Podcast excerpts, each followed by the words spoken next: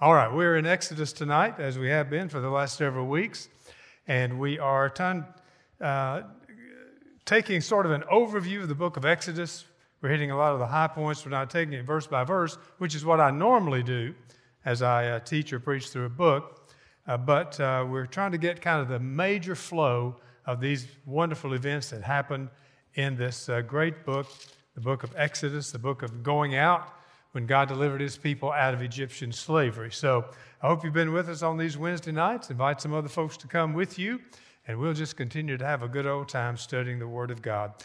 All right, tonight we are looking at this subject how God provides for his people, and we're going to look at five different uh, episodes or five different uh, scenes in these uh, several chapters here that we're looking at, beginning in about the middle of chapter 15 and going through the end of uh, chapter 18. So, how does God provide for his people? Aren't you glad that he does? He provides in many different ways. We're going to look at a few of them here tonight and uh, use these scriptures to help us understand more and just worship the Lord more for his really his goodness to his people. So let's look. All right, point number 1 in your outline is this. God turns your bitterness into abundance. God turns your bitterness into abundance. So let's look at uh, chapter 15, starting at verse 22. And Moses brought Israel from the Red Sea.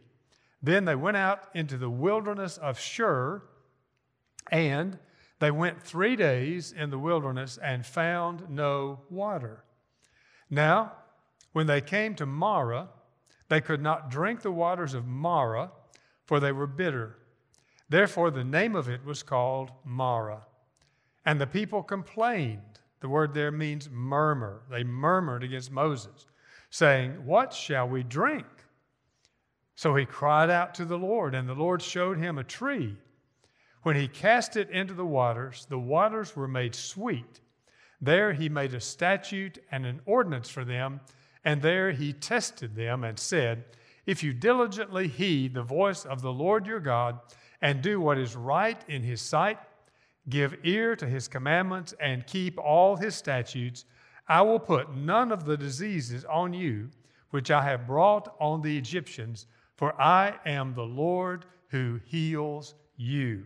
So, when we look at this passage, we see what's going on here. The children of Israel have been delivered out of Egyptian slavery. They uh, were delivered through the Red Sea. Then they turned around and watched as God brought the waters back uh, over the uh, Egyptian army and all of those people in the Egyptian army, including their horses, drowned in the Red Sea. And now they're traveling on, beginning their journey on toward the promised land. That's going to take them a long time to get there. They don't know that then. We know it because we've got all the Bible. They didn't know all that at this point. It's going to take them a long time to get to the promised land because of their disobedience. But they are beginning that journey, and, and uh, the first place that they get to uh, after all of these things happen that we just looked at in chapter 14 and 15, where God delivered them, is that they needed water. They came out three days' journey from Egypt, and now they needed water. By the way, when the first time uh, that uh, Moses went in to talk to Pharaoh to say, Let my people go, the Lord says, Let my people go. He says, Let them go for a three days' journey so we can worship Him. So now, here they are, three days out of Egypt, and what do they find? They find no water. So they're thirsty. They need something to drink.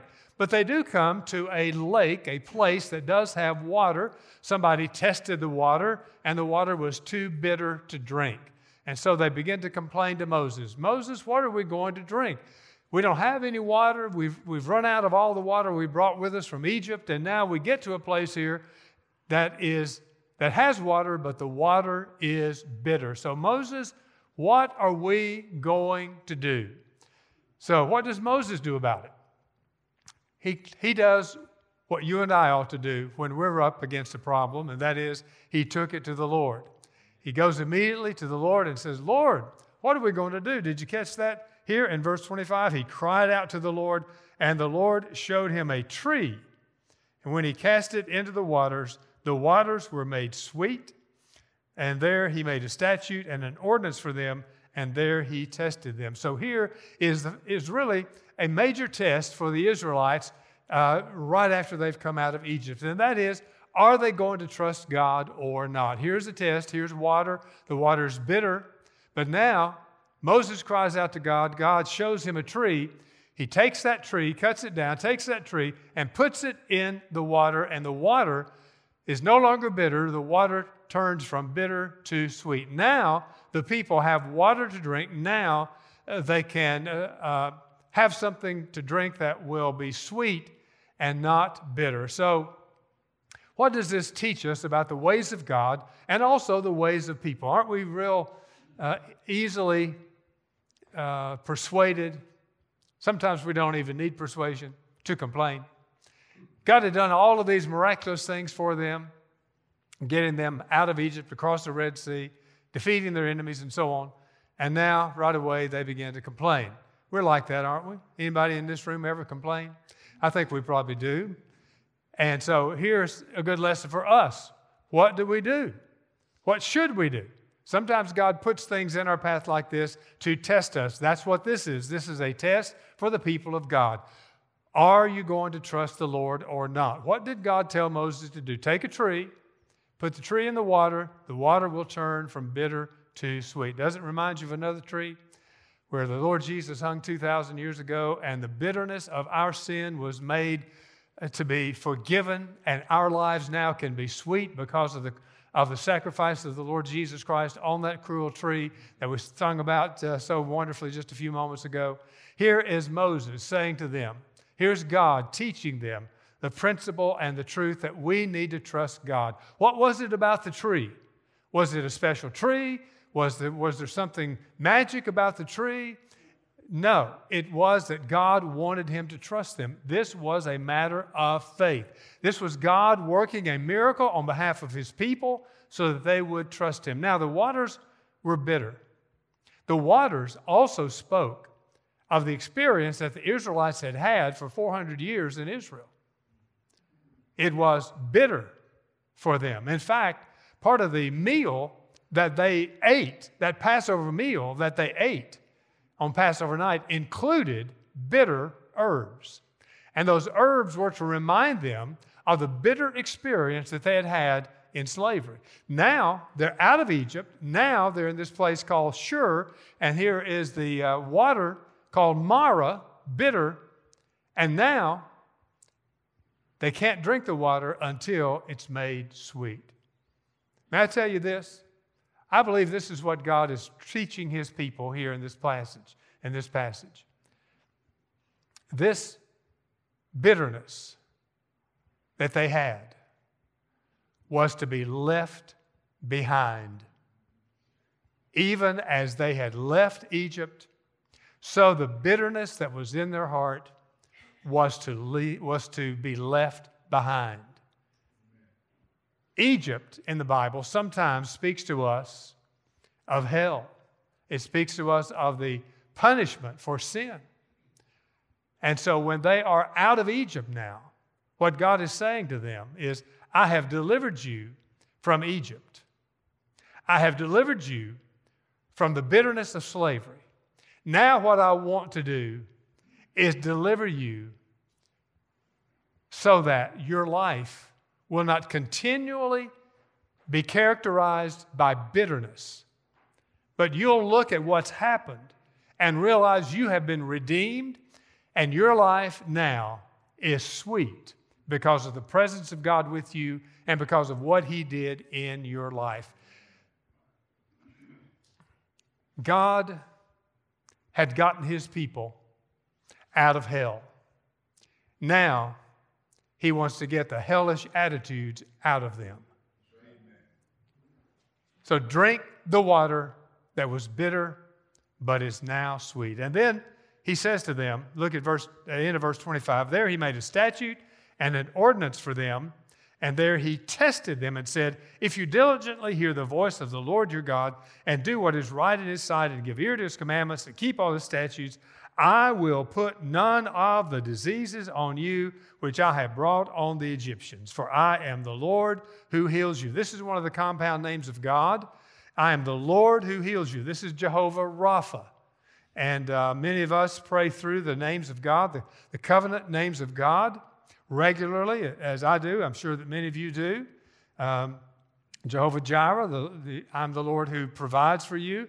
Jehovah Rapha, the Lord who heals you. And I've been praying this verse and this particular uh, truth about the Lord in light of this COVID stuff that's been going on now for over a year. God says, I'm the Lord who heals you. He also says, I'm the Lord who will not put diseases on you. So I pray that God would keep us from being sick. God says, You just walk with me.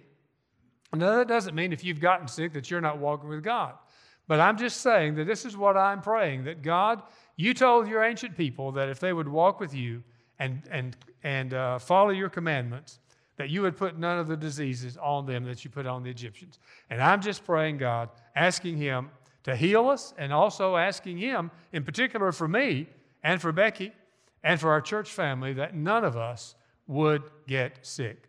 Then look at verse uh, 27. We've seen uh, point number one God turns your bitterness into abundance. Marah means bitterness. Look, though, at verse 27. Then, then they came to Elim, where there were 12 wells of water and 70 palm trees. So they camped there by the waters. Here they come to Elim. It's not far from where they were at Marah.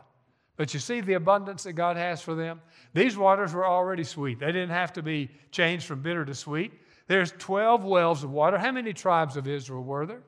12. So each tribe could have their own well and there were 70 palm trees. 70 is a wonderful number, one of the numbers of completion in the Bible.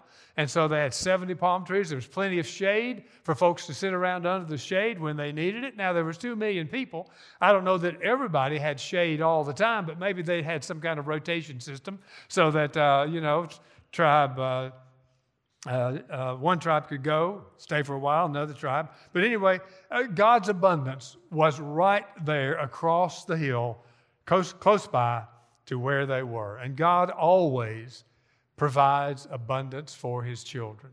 Some people say, Well, I've just got barely enough to get by. Well, if that's all you've got, then you've got enough. God will provide you with what you need and often with abundance so that you can give to others as well. And so God turns your bitterness into abundance. Now, secondly, point number two God satisfies your hunger. God satisfies your hunger. Now, they leave this area of Elim and they travel on uh, a, a, good distance on from there, and uh, they get to a uh, place called, in verse 1 of chapter 16, the wilderness of sin the wilderness of sin, which is between Elim and Sinai.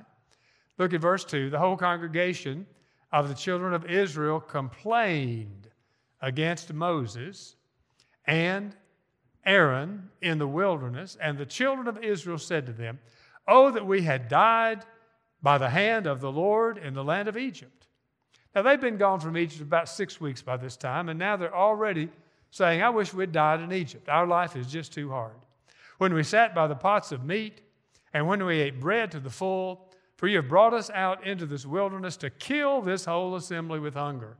Now, isn't that just like complaining people? Also, these folks really don't know the Lord yet. Not really, do they? I mean, they don't have a Bible like we have. So we've got a lot of advantages over them. But they're in the process of learning more about what God is like.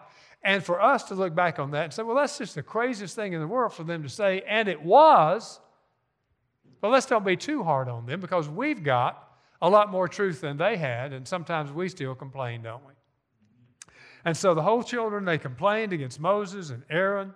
It'd be better if we were back in Egypt. We just should have just stayed there, and we could have died there by because we, at least we had food to eat. And look at verse 4. This is the verse I want to focus on. Then the Lord said to Moses, Behold, I will rain bread from heaven for you, and the people shall go out and gather a certain quota every day that I may test them. Now, see, we had a test at Marah.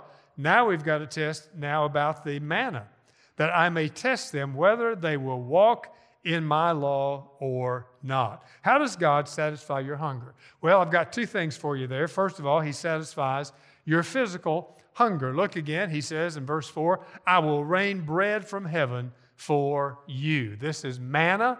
Uh, this was, uh, and God spends some additional time in chapter 16 telling them exactly what they are supposed to do. They are to go out every morning and to pick up the manna that is on the floor, uh, on the ground, rather, the, the desert uh, floor. They're to go out every morning and pick it up. They're to go uh, six days, not on the Sabbath day. They're to go out six days every morning to pick up manna. They, did, they didn't know what to call it, they'd never seen it before. So, do you know what the word manna means? It means, what is it? What is it? Because they didn't know what it was. What is this? Well, the Bible tells us it was round and white and uh, tasted a little bit like coriander seed, which is an herb, and also it tasted a little bit like honey. So God was providing this food for them every morning. They didn't have to go to the grocery store if there was one and shop for it. They didn't have to go out hunting and kill any animal to have food. God brought the food to them. All they had to do was leave their tent every morning, go out early in the morning, pick up the manna. They pick up about two quarts per person in their uh, tent that they were living in, and that was enough for one day. They were to pick up enough only for one day. If they, if they got more than that and they saved some of it till the next day, then it had worms in it. And so this was God teaching them that they needed to trust Him every day for their food. And that's still a lesson and a truth that you and I need to live by every day. Does God provide food for us every day? Well, he certainly does. You don't have to go out in the yard and pick up manna every morning. You may have a freezer full of food, or you can go to the grocery store and get whatever. But, God provides food for us as well as many other things clothes and water and and uh, friendship and uh, family. He, got, he just provides over and over again. But the point I'm trying to make here is first of all, that God provides physical food for his children, but also he provides spiritual food for his children. Look at the end of verse 4 here. And the people shall go out and gather a certain quota every day that I may test them whether they will walk in my law or not. So here, not only is he feeding them physically, he is testing them and feeding them spiritually.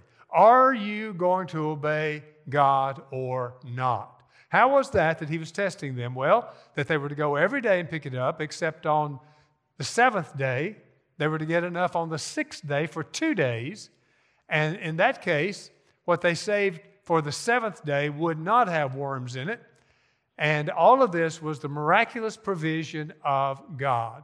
And so he was testing them to see whether, number one, they would go out every day and get it. Number two, would they get enough for two days on Friday uh, to have enough for Sabbath, Saturday, the seventh day? Or would they go out on the Sabbath day and try to pick some up? And some people did. And so uh, they felt the wrath of God because of that. Uh, others tried to get more than they needed for one day of the week, and so it was wormy the next day. So God was testing them, and it really is a test of their faith. You know, they walk out and they see huge amounts of manna. And so they, they might be tempted to say, especially on the first day that they see it, I better get a lot of this because there's a lot of it here. No. Get enough for today for your family. And that's all. And there'll be enough tomorrow for your family. Go out tomorrow and get what you need tomorrow. The manna came at night when the dew was on the ground. If they didn't get it early in the morning and the sun came out, it would melt away. So there was a small window that they had to go out and get their manna. All of this was training them to trust God. This was food for them, but also food for their soul. Also, I want you to hold your place here for a minute and turn with me over to the book of Deuteronomy, and we're going to look in Deuteronomy chapter 8 at verses 2 and 3, because here is Moses, and this is many years later now, looking back on their experience in the wilderness. Deuteronomy chapter 8 and verse 2. He's trying to help them remember what God did for them. And you shall remember that the Lord your God led you all the way these 40 years in the wilderness to humble you and test you. Now, we've seen those two of those already, to know what was in your heart, whether you would keep his commandments or not. So he humbled you, allowed you to hunger, and fed you with manna, which you did, which you did not know, nor did your fathers know, that he might make you know that man shall not live by bread alone but man lives by every word that proceeds from the mouth of the Lord. So, what was God teaching them? He was teaching them that when they go out every day and pick up that manna, they were to enjoy the, the uh, provision that God gave them physically, but they were also to learn that this bread was a picture of His meeting their needs spiritually. You shall not live by bread alone. This bread is good, this bread is provided for you, but here's what you really need you really need the Word of God. And if you will see this as a test, and if you will believe me that every day that you go out there, there will be manna for you, enough for your family, then what you're going to be learning is that you shall not live by bread alone. You need the bread, but not alone. You need the Word of God. God's command was to go out and get it, bring it back in. Are you learning that? Are you learning that man shall not live by bread alone, but by every word of God? You and I need the Word of God. We need to take in the Word of God. We need to receive the Word of God. We need to meditate on it. We need to memorize it. We need to think about it. We need to hear it preached and taught. We need to share it with other people. We must. In fact, when Jesus was tempted in the wilderness, you know, one of the verses that uh, he used when Satan came and said to him the first time, See these stones, make these stones become bread. And Jesus said, Man shall not live. It is written, Man shall not live by bread alone, but by every word that proceeds from the mouth of God. And so you and I need also to learn these valuable lessons or to be reminded of them. You say, Well, Joe, I learned that a long time ago. Good. I, am glad you did, really, seriously. But look, don't we need to be reminded sometimes? And it, it uh, helps us to remember uh, that God is a God who does test your faith. Any, any faith that can't be tested can't be trusted. So know that God is going to test your faith, and know that as you pass the test, He will give you another test in a different area. So, point number one, point number two, now we're all the way to point number three. Let's see how we're doing. All right, we're doing all right. Point number three God gives graciously even though we sin. God gives graciously even though we sin. Let's look at chapter 17 now. This is the story about God providing water when they needed water again. They, he provided water from the rock. Verse uh, 17 the children, the congregation of the children of Israel set out on their journey from the wilderness of sin and according to the commandment of the Lord, camped in Rephidim, and there was no water for the people to drink. You see a theme here. Again, God is testing them. He's going to see whether they're going to trust Him or not. Therefore, the people contented or yeah, contended.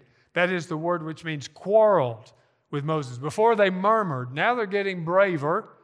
They're not just murmuring, they are complaining and quarreling with him and said, Give us water, Moses, to drink, that we may drink. Moses said to them, Why do you contend with me? Why do you tempt the Lord? And the people thirsted there for water. People complained to Moses. And look at verse 4. Moses cried out to the Lord, saying, What shall I do with this people? They're almost ready to stone me. And the Lord said to Moses, Go on before the people and uh, take with you some of the elders of Israel and take in your hand the rod which you, with which you struck the river and go. The same rod that he also used at the, at the Red Sea. Behold, I will stand before you there on the rock in Horeb, and you shall strike the rock, and water will come out of it, that the people may drink. And Moses did so in the sight of the elders of Israel. So here we see that God is providing again for them water from the rock, even though they were sinning against God. Why do you contend with me? Why do you tempt the Lord? So God blesses his children even though we sin. Now, now that's not an excuse to sin. In fact, Paul dealt with that in the book of Romans very clearly when he was talking about people who say, well, you know, if, if, I, if I get more grace and God is glorified because of my sin, then I can just continue to sin because I know He'll forgive me. And if He forgives me, that gives more glory to Him. So why not just sin so that the grace of God would abound? No, no, no. That's the wrong way to look at it. God does give us grace when we sin, but He also wants us not to sin. He also wants us, when we do sin, to repent and not to keep on in a attitude, in an attitude or a lifestyle of sin. So we get water from the rock. Look at verse 6. I will stand before you. You strike the rock, and water will come out. This also, by the way, he, God provided this water for them, but it's also a picture of the Lord Jesus Christ. He is that rock that was struck, and that is found. Uh, I won't take time to read it tonight, but if you want to write this down, First uh, Corinthians chapter 10. Is it in your notes? Okay. Then, okay, good. And you don't have to write it down, it's already there for you. So, water from the rock, it's talked about by Paul in 1 Corinthians chapter 10 that this is a picture of the Lord Jesus Christ who provides for his children. And then uh, look at uh, letter B under point number three a warning from the Lord. Notice again in verse 7, or we didn't, we didn't read this yet, so let's look at this. So he called the name of the place Massah and Meribah because of the contention of the children of Israel and because they tempted the Lord, saying, Is the Lord among us or not? The word Massah there means contention, the word Meribah means tempted. And so these two uh, names were given to this episode in the history and the life of ancient Israel.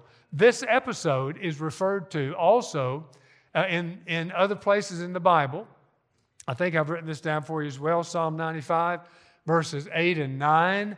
The psalmist refers back to this and says, Today, if you hear his voice, do not harden your heart as they did at Massah and Meribah. Hebrews chapters 3 and 4 refer back to that as well. In fact, three different times the writer of Hebrews says in those two chapters, Today, if you hear his voice, do not harden your heart. The problem that they had at Massah and Meribah was that they hardened their heart. God had spoken to them, God had provided for them, but their hearts were hard. Listen to me, friend. Today, I'm speaking to all of us right now. Tonight, if you hear the voice of God, if He is speaking to your heart tonight, do not harden your heart.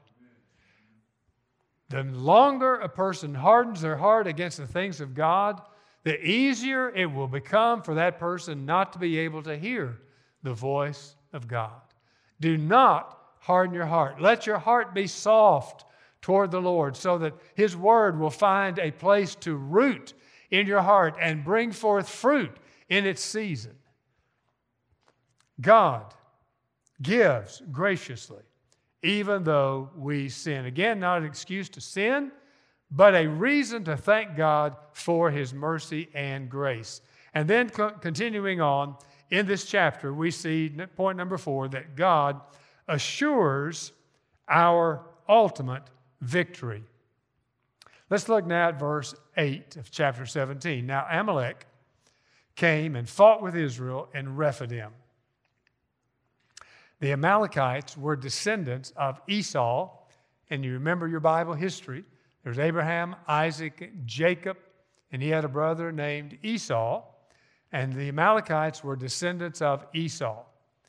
Now, Amalek came and fought with Israel in Rephidim, and Moses said to Joshua, This is the first time you'll find Joshua mentioned in the Bible, right there.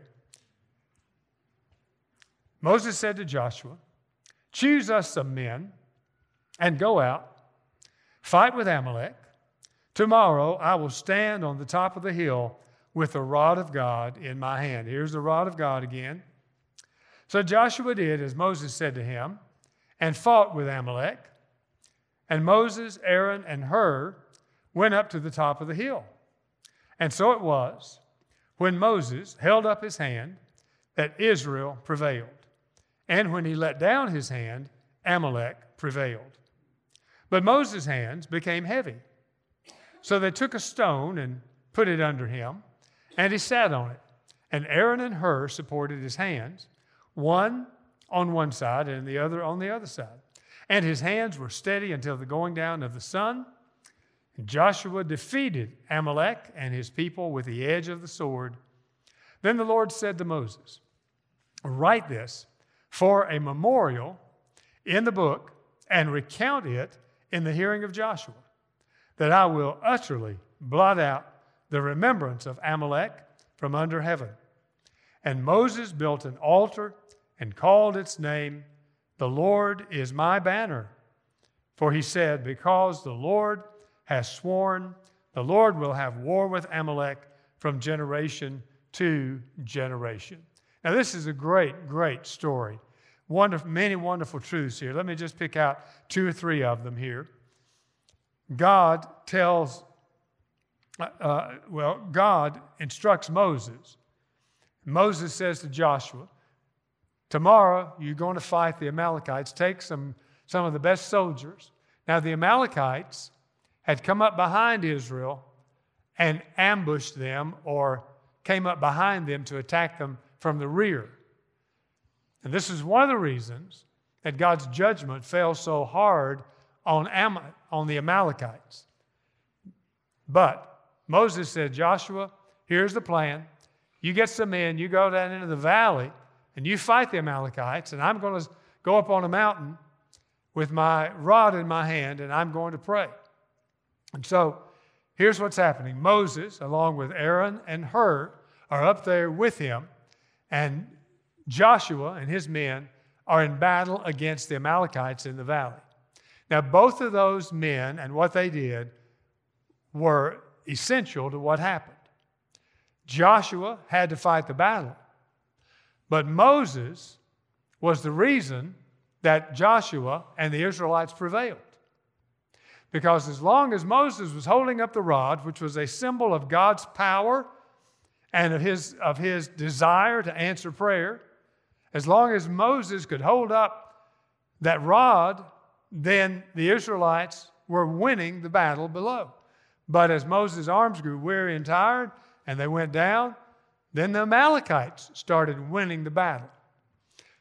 So that's why Joshua and Hur stand beside, or not Joshua, but um, Aaron and Hur stand there next to him they bring a rock so that he can sit on it, and then they hold his arms up.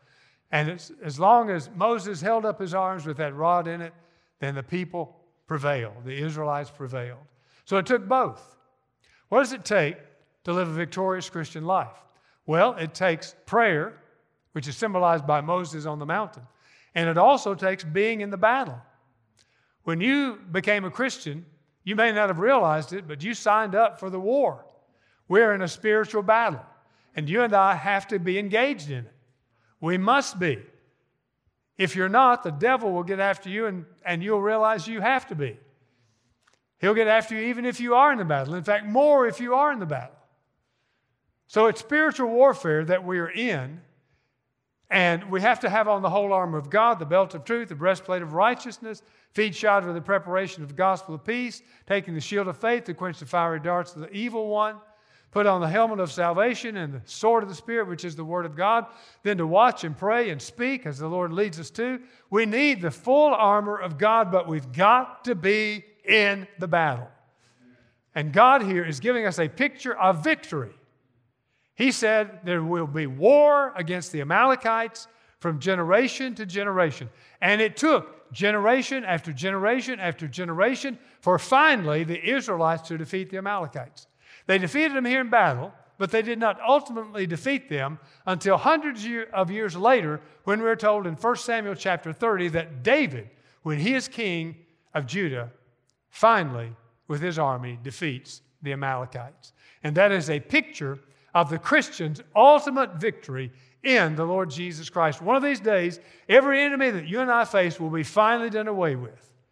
Sin and death and hell all of that will finally be done away with.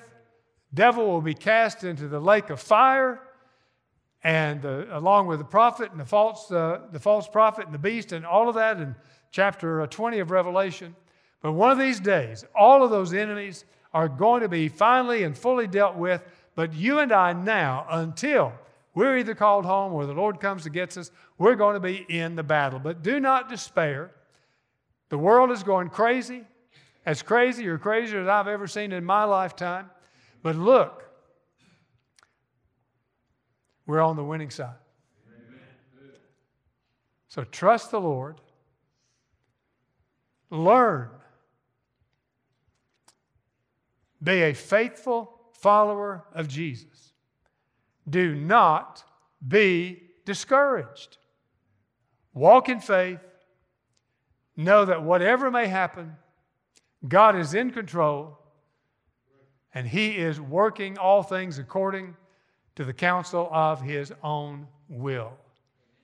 So you and I, as followers of Jesus, have already won the victory, but we will experience the fullness of it more as time goes on. We are more than conquerors through him who loves us. All right, now then, let's go finally, and my time is gone, to chapter 18, point number five God sends wise people to help. Jethro, who is Moses' father in law, came and brought Moses' wife and his two sons with him. They'd been there with uh, Jethro back in Midian. They come to where Moses is, they find him. Jethro observes what's going on, and all these people are bringing their complaints every day to Moses, and he's holding court and deciding who's right and who's wrong. And Jethro said, Hey, son, you need to do something different. He advised him to to teach the word, teach and train the people, and have various levels of folks who can listen with wisdom to the complaints and settle cases that are easy, but the cases that are harder and most difficult, you be the Supreme Court. And they'll appeal until they get up to you. So Moses did that and uh, worked out well. This was a wise word of a counsel that, that uh, Jethro gave to, to uh, Moses and it worked out well. You and I, we need the wisdom of wise people. We need the counsel of people who've walked on the trail longer than we have, who uh, have had more or different experiences than we have had. You never get too old to need a mentor or to need wisdom or counsel from someone who can help you or at least hear what's going on in your life and pray with you about it. So I hope you've got people in your life like that. Or I hope you're, and I hope also you are like that to other people who will come to you and say, I really need your prayer. I really need help. Tell me, tell me what I can do or your opinion or share with me the Word of God to give me help in this situation. We all need help, but there ought to come a point in our lives where we can begin to share with others what God has done to us and uh, for us. In fact, we ought to be able to do that pretty soon after we get saved. Because after you get saved, you got a testimony and you can share that with somebody. You may not know the Bible real well, or you may not know the Lord real well, but you know Him and you can share what you know.